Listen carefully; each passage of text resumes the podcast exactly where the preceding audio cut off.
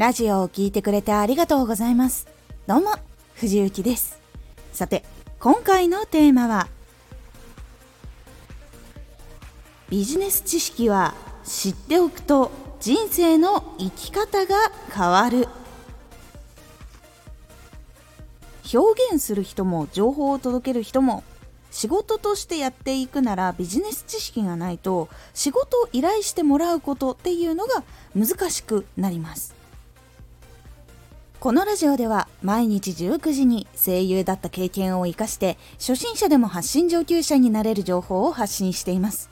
それでは本編の方へ戻っていきましょう。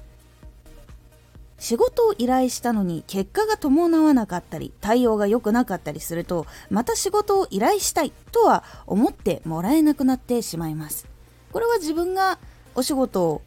こう誰かに頼む時とかにその結果が出なかったりとかそういうことがあるといや別の方にしておこうってなってしまうこととかあると思うんですけどそれと同じことがやっぱり相手も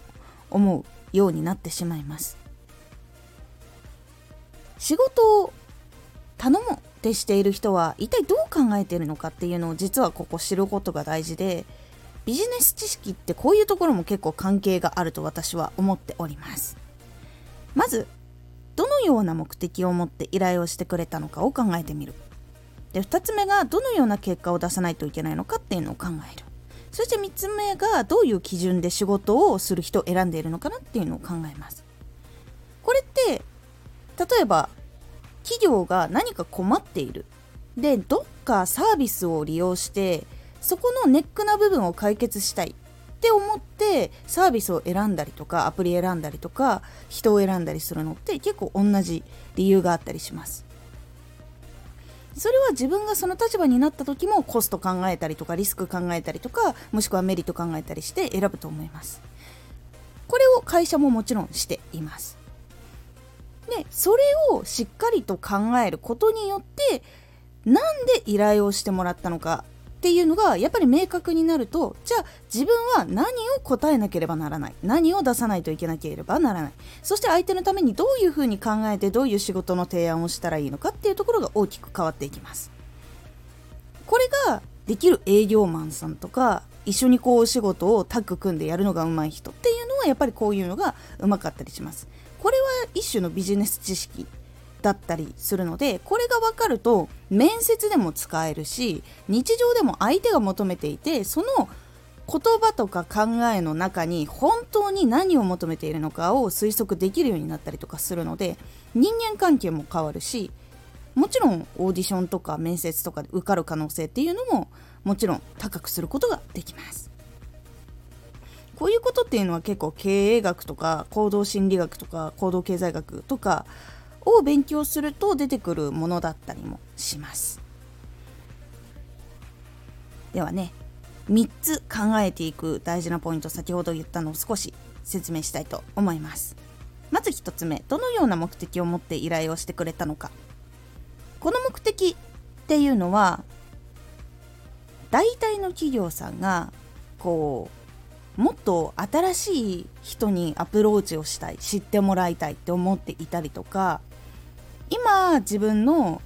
お仕事現場ではこういうのが困っているからここの風通しを良くしたいとか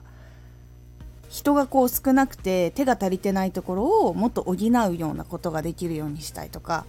何かしらの解決したいことっていうのを持っていることが多いです。でそれが分かると次どのような結果を出さないといけないのかっていうのが分かると思いますいろんな人に知ってほしいだったら自分のところだったら何歳くらいの方々で女性なのか男性なのかにアプローチをすることができる。でそれを提示してそれをしっかりとやって結果を出す。とか問題がある。向こうの問題を解決してほしいっていうのがあったらそこの問題をしっかりと解決をする。という結果が必要になります。そしてどういう基準で仕事をする人とか商品を選んでいるのか。これはやっぱり発信を届けられる信頼がある人とか商品サービスのやっぱ信頼があるところに依頼をしたいと思うのがわかると思います。こういう風に123をやっていくとあ自分は仕事を依頼してもらうためとか仕事を依頼してもらったら何をしなきゃいけないのか。そのためにどういうことをし続けていかないといけないのかっていうのがわかるかと思います。これがビジネス知識でかつ具体的にこう使っていく技術じゃないんだけどこの考え方があるかどうかでビジネスがうまくいくとか人間関係がうまくいくとかそういう部分っていうのは結構変わります。で結構これがわからない状態でお仕事を依頼してもらったのをやって報酬だけこうもらえても全然なんか大きくなれないぞみたいな感じになった人とかもいると思うんですよ。